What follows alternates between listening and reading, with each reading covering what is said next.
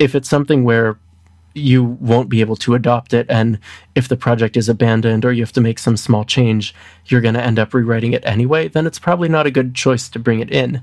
But if it seems like it's something you could probably build on, uh, if if requirements change, then it's uh, in my book, it's probably a, a good move to at least think about bringing that into your project.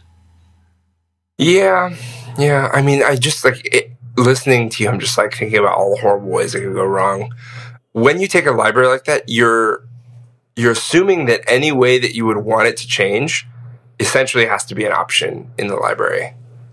Like it has to be coded in as like something that's parameterized and well, or you'll code it in and send a pull request. And how's that different from code that you wrote that like didn't anticipate this use case? You're going to end up going in and, and changing it anyway then. Right. But changing the code that you wrote is easier. One, because you wrote it. Two, because you have access, like the code is in it. If you want to hear the rest of this episode and all of our even numbered episodes, you can subscribe to our Patreon.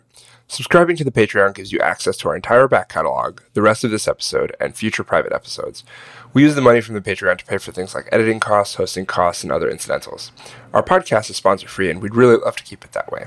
Details on how to become a supporter are in the show notes, or you can visit fatalerror.fm.